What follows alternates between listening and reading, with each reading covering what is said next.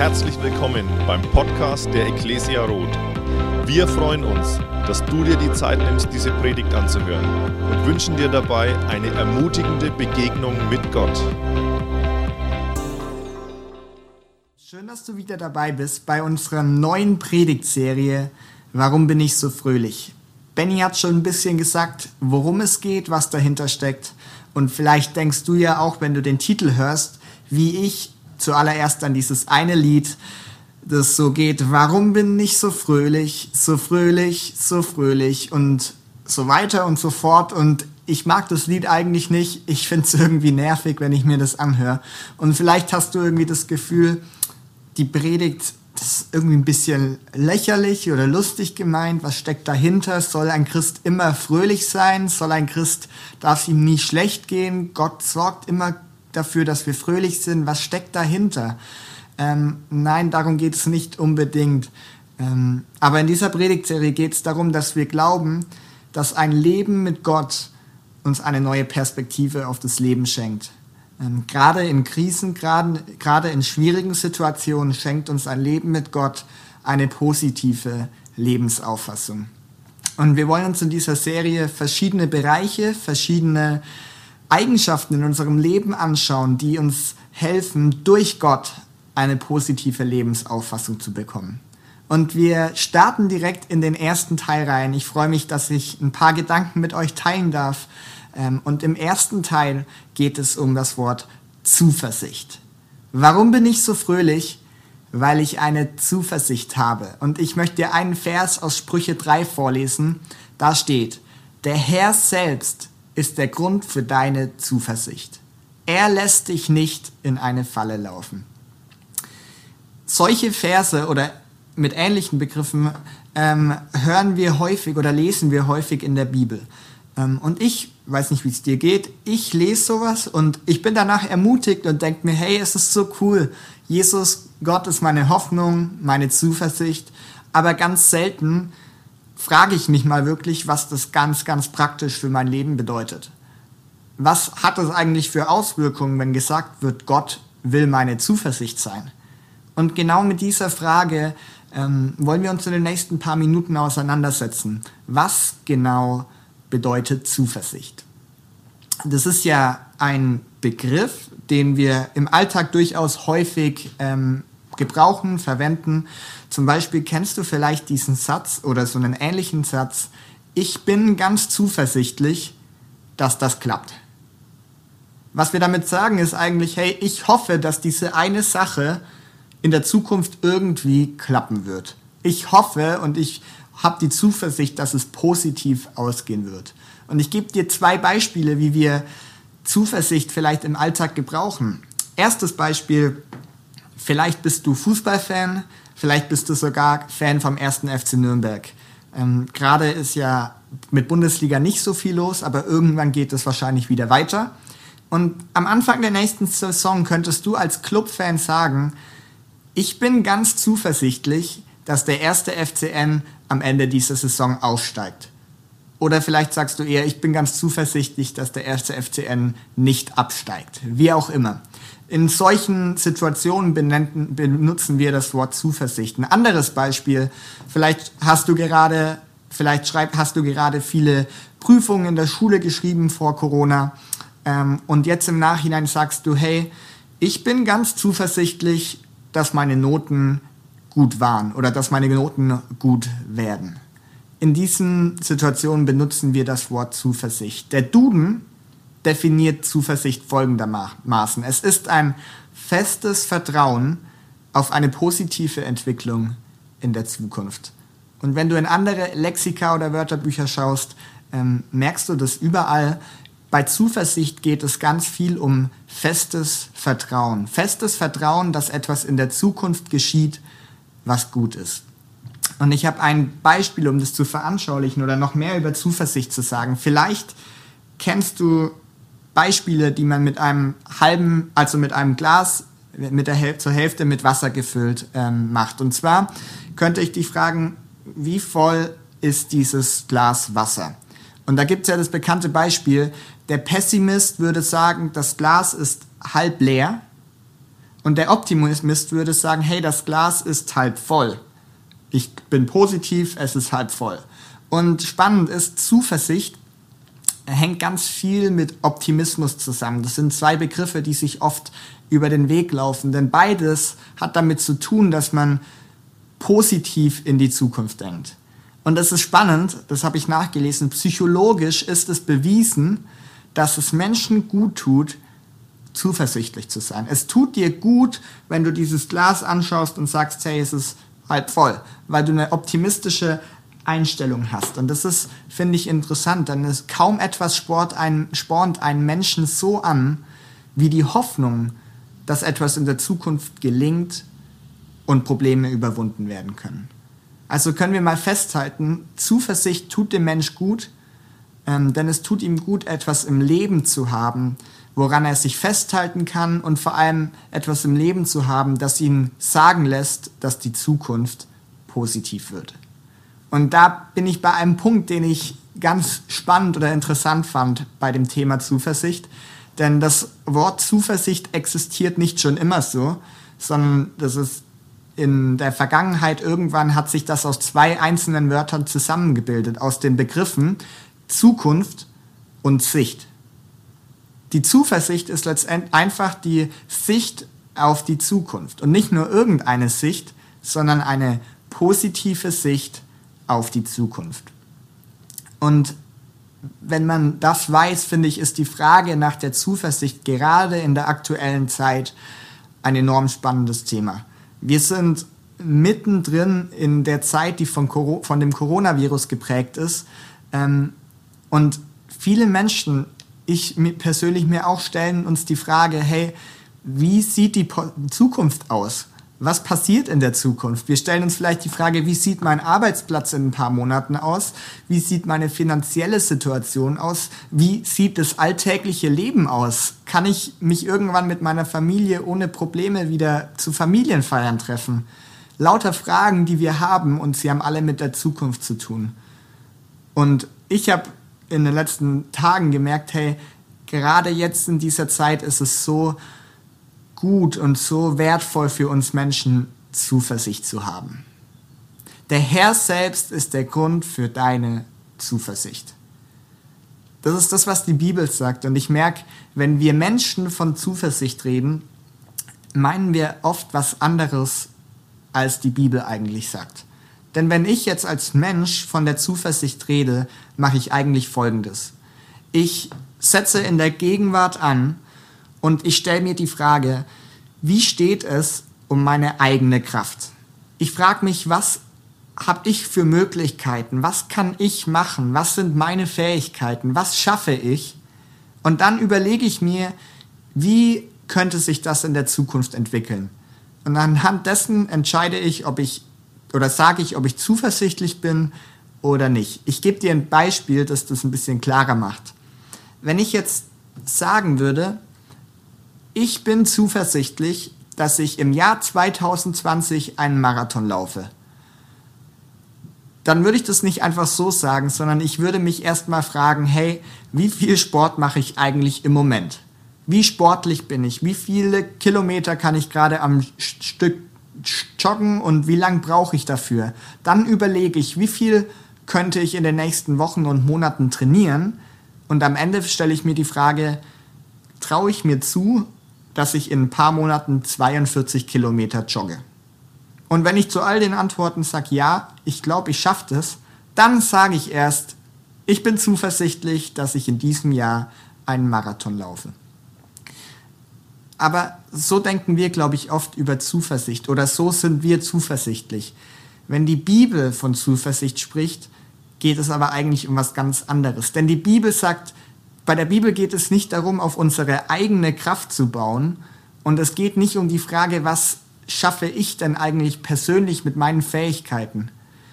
Sondern das Spannende ist, in der Bibel steht Zuversicht für volles Gottvertrauen.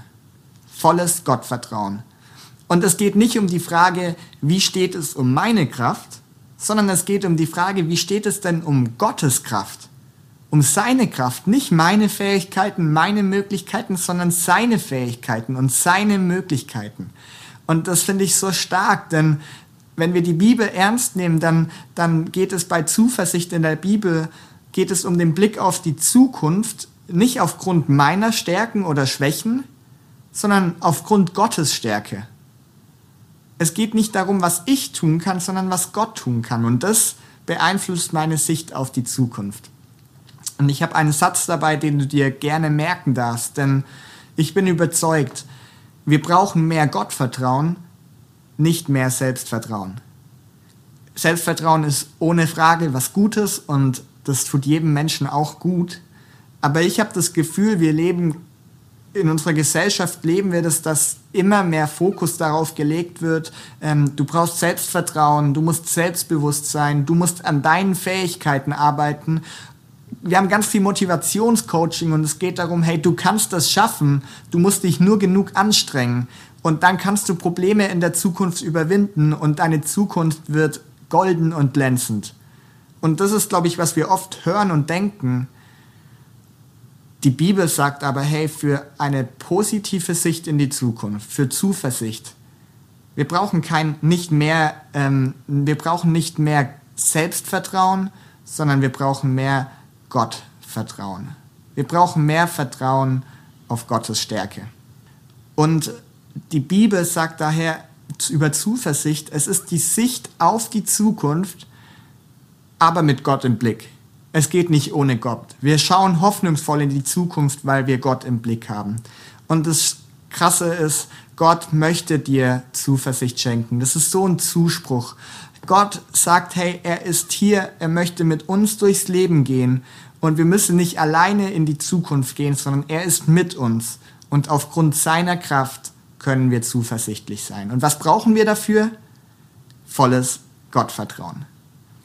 Ich habe einen weiteren Bibelvers dabei, der mich extrem angesprochen hat zu diesem Thema. Der steht in Jeremia 17 und die zwei Verse vorher handeln von einem Menschen, der ohne Vertrauen auf Gott lebt. Ein Mensch, der kein Gottvertrauen hat, der nicht ins Gott seine Zuversicht zieht. Und das Lust oder das Krasse ist, dieser Mensch wird verglichen mit einer Sache, und zwar mit einem trockenen Strauch in der Wüste ein trockener, dürrer Strauch, also ein Gestrüpp, das nicht sonderlich schön aussieht, das, in dem nicht mehr viel Leben ist, ein Gestrüpp, das keine Frucht bringt. Und damit wird ein Mensch verglichen, der kein Gottvertrauen hat. Und was will die Bibel damit sagen? Sie sagt, hey, ein Mensch, der kein Gottvertrauen hat, ist in dürren Zeiten, ist in Krisen, ist in Hitzezeiten, ist ohne Gottes Hilfe und er ist alleine.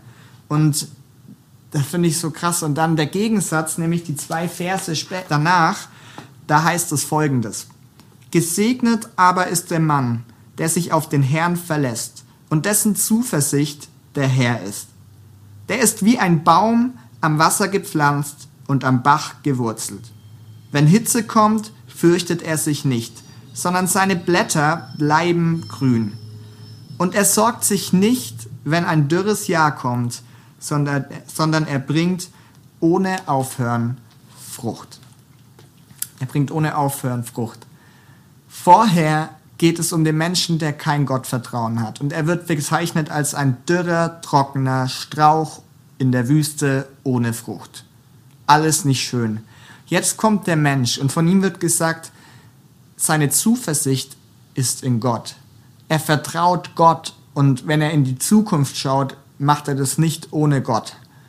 Und dieser Mensch wird verglichen mit einem Baum, mit einem Baum, der gesund ist, der wächst, der Frucht bringt, der an Wasser gepflanzt ist. Und die Bibel zeigt uns damit, hey, der Mensch, der voll auf Gott vertraut und der Gottvertrauen hat in Sachen Zukunft, er ist wie dieser Baum und er erlebt Gottes Hilfe Gottes Hilfe in der Not, Gottes Hilfe in Hitze, in Dürre, Gottes Hilfe in der Corona-Zeit. Er darf wissen, dass Gott ihm beisteht und mit ihm ist. Und ich lerne daraus, es gibt zwei Arten von Menschen. Es gibt den Mensch, der vertraut auf seine Kraft, auf seine Fähigkeit, auf Selbstvertrauen. Er vertraut auf sich selbst in Sachen Zukunft. Und dann gibt es den anderen Menschen, der sagt, hey, ich vertraue nicht auf meine Kraft, denn ich weiß, die ist begrenzt, Sie reicht nicht aus, um jedes Problem zu überwinden, aber ich vertraue auf Gottes Kraft. Gott vertrauen.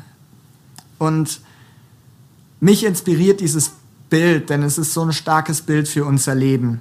Ich darf wissen, wenn ich mit Gott vertrauen durch das Leben gehe, bin ich wie dieser Baum, der, der wachsen darf und der erlebt, dass jemand sich um ihn sorgt, der erlebt, dass, dass er Kraft bekommt. Und selbst, selbst in, in dürren Zeiten, wenn kein Regen von oben kommt, kein Wasser von oben kommt, dann darf ich wissen, dass ich trotzdem gewässert werde, dass ich trotzdem Kraft bekomme von Gott. Warum? Weil ich in ihm verwurzelt bin. Denn tiefes Gottvertrauen bedeutet, dass ich tief in Gott verwurzelt bin. Und das, die Fragen will ich dir heute stellen. Bist du mit deinem Leben in Gott verwurzelt? Vertraust du ihm deine Zukunft an? Ist er deine Zuversicht? Oder versuchst du deine Zuversicht, deine, deine Zukunft alleine zu regeln, indem du nur auf dich selbst vertraust? Ich will dich ermutigen. Fang an, Gott deine Zukunft anzuvertrauen. Fang an, das nicht alleine zu machen, denn er ist ein guter Gott, der alles unter Kontrolle hat und er will dir helfen. Mehr Gottvertrauen, nicht mehr Selbstvertrauen. Und wir haben eben jetzt gemerkt, man kann entweder sich auf Selbstvertrauen oder Gottvertrauen ähm, stützen. Ich möchte dir jetzt am Ende zwei Punkte geben, zwei Punkte ganz praktisch mitgeben, die uns helfen können, Gottvertrauen, Zuversicht zu kultivieren. Und ich hoffe, es sind Punkte, die du direkt morgen in deinem Alltag, in deinem normalen Leben umsetzen kannst. Und dazu ist der erste Punkt, wie wir Gottvertrauen kultivieren, Einfluss. Welche Menschen haben auf dein Leben Einfluss? Welche Menschen haben auf deine Gedanken, auf deinen Lebensweg Einfluss? Denn ich will dir sagen, Menschen haben extrem großen Einfluss auf uns. Auf mich haben Menschen einen riesigen Einfluss und deswegen will ich dir raten, umgebe dich mit Menschen, die ihre Zuversicht in Gott haben, die Gott voll vertrauen, die aufgrund von Gott eine positive Sicht auf die Zukunft haben, die zuversichtlich und optimistisch in Krisen umgehen. Warum? Weil sie wissen, dass Gott mit ihnen ist umgib dich mit diesen Menschen. Denn gerade in Krisen, gerade in einer Zeit wie dieser, in Krisen haben, besteht immer die Gefahr, dass wir uns abschotten, dass wir uns isolieren und dass wir uns nur noch um uns selbst drehen. Und das ist in der Corona-Krise wortwörtlich gemeint. Ähm, wir sollen uns sozial distanzieren und die Gefahr ist, die Wahrscheinlichkeit ist sehr hoch, dass man wenig Kontakt zu anderen Menschen hat. Aber ich will dir sagen, selbst in dieser Zeit, wo wir sozial distanziert sind, bedeutet es nicht, dass du relational distanziert sein musst. Das bedeutet nicht, dass du keine Beziehung mehr zu anderen Menschen haben darfst oder kannst. Das, du kannst immer noch mit Menschen telefonieren. Du kannst mit einer Kleingruppe online per Videokonferenz reden und sie sehen. Du kannst mit deinem Nachbarn über den Gartenzaun vielleicht reden. Du kannst Menschen auf WhatsApp Nachrichten schreiben und mit ihnen im Kontakt bleiben. Natürlich nicht dasselbe wie im Normal, sonst vielleicht ohne Corona, aber wir haben Möglichkeiten, um mit Menschen in Kontakt zu bleiben. Denn Menschen haben Einfluss auf unser Leben. Ich gebe dir zwei Beispiele. Vielleicht kennst du noch Chrissy. Chrissy war für einige Jahre hier in Rot Jugendpastor. Und wenn du mit Chrissy ein bisschen mehr Zeit verbracht hast, dann ist dir vielleicht aufgefallen, dass er einen Satz ziemlich häufig gesagt hat. Nur drei Worte, nämlich Gott ist gut. Wenn ich mit Chrissy unterwegs war, hat er ganz oft einfach nur so nebenbei gesagt, ach, Gott ist gut, Gott ist gut. Wie geht's dir, Chrissy? Gott ist gut. Und das sind nur drei Worte. Aber diese drei Worte beeinflussen Menschen, wenn sie sie hören. Denn ich wurde immer wieder daran erinnert, Gott ist gut. Und Gott ist ein guter Gott, der für mich ist und mit mir ist. Und Chrissy hatte Einfluss auf mich und bestimmt viele Menschen. Oder ein anderes Beispiel, gerade in dieser Zeit. Ich schreibe gerade mit vielen Menschen, telefoniere mit vielen Menschen, weil man sich ja sonst nicht sieht. Ähm, und mich berührt eine Sache, denn wenn ich Menschen aus unserer Kirche gefragt habe, wie geht's euch denn, habe ich eine Antwort ganz oft bekommen. Und zwar Menschen, die gesagt haben, die Zeit ist anders, aber es ist so gut zu wissen, dass Gott die Kontrolle hat, dass Gott gut ist. Und ich habe das von verschiedenen Menschen gehört und es ermutigt mich zu sehen, dass Menschen zuversichtlich sind und es steckt mich an. Deswegen will ich dich ermutigen, suche bewusst Kontakt zu Menschen. Per Telefon, such dir eine Kleingruppe, per WhatsApp oder wie es dir lieb ist. Aber isolier dich nicht auf Beziehungsebene. Einfluss. Und ein zweiter praktischer Tipp, wie wir Zuversicht kultivieren können, ist folgender. Erinnerung. Und dazu will ich dir auch einen Psalm vorlesen, ein paar Verse aus Psalm 77. Da heißt es, Doch ich will mir die Taten des Herrn in Erinnerung rufen. Ja, ich will an deine Wunder aus längst vergangener Zeit denken. Ich sinne über all deine Werke nach. Dein Handeln erfüllt meine Gedanken. Gott, heilig ist alles, was du tust. Wer sonst ist ein so großer Gott wie du? Du bist der Gott, der Wunder vollbringt. Den Völkern hast du deine Macht gezeigt. Und ich finde es so einen starken Psalm und ich lerne daraus eine Sache. Wenn wir zurückschauen, können wir zuversichtlich nach vorne schauen. Wenn ich anfange, mich an die Vergangenheit zu erinnern, an das, was Gott Gutes getan hat, was Gott für große Dinge getan hat, was er in meinem Leben getan hat, in anderen Leben getan hat, dann gibt es mir Mut und Zuversicht für die Zukunft. Hey, wenn ich sehe, was Gott in der Vergangenheit schon getan hat und ich weiß, er ist heute immer noch derselbe, dann gibt mir das Mut für alles, was vor mir liegt.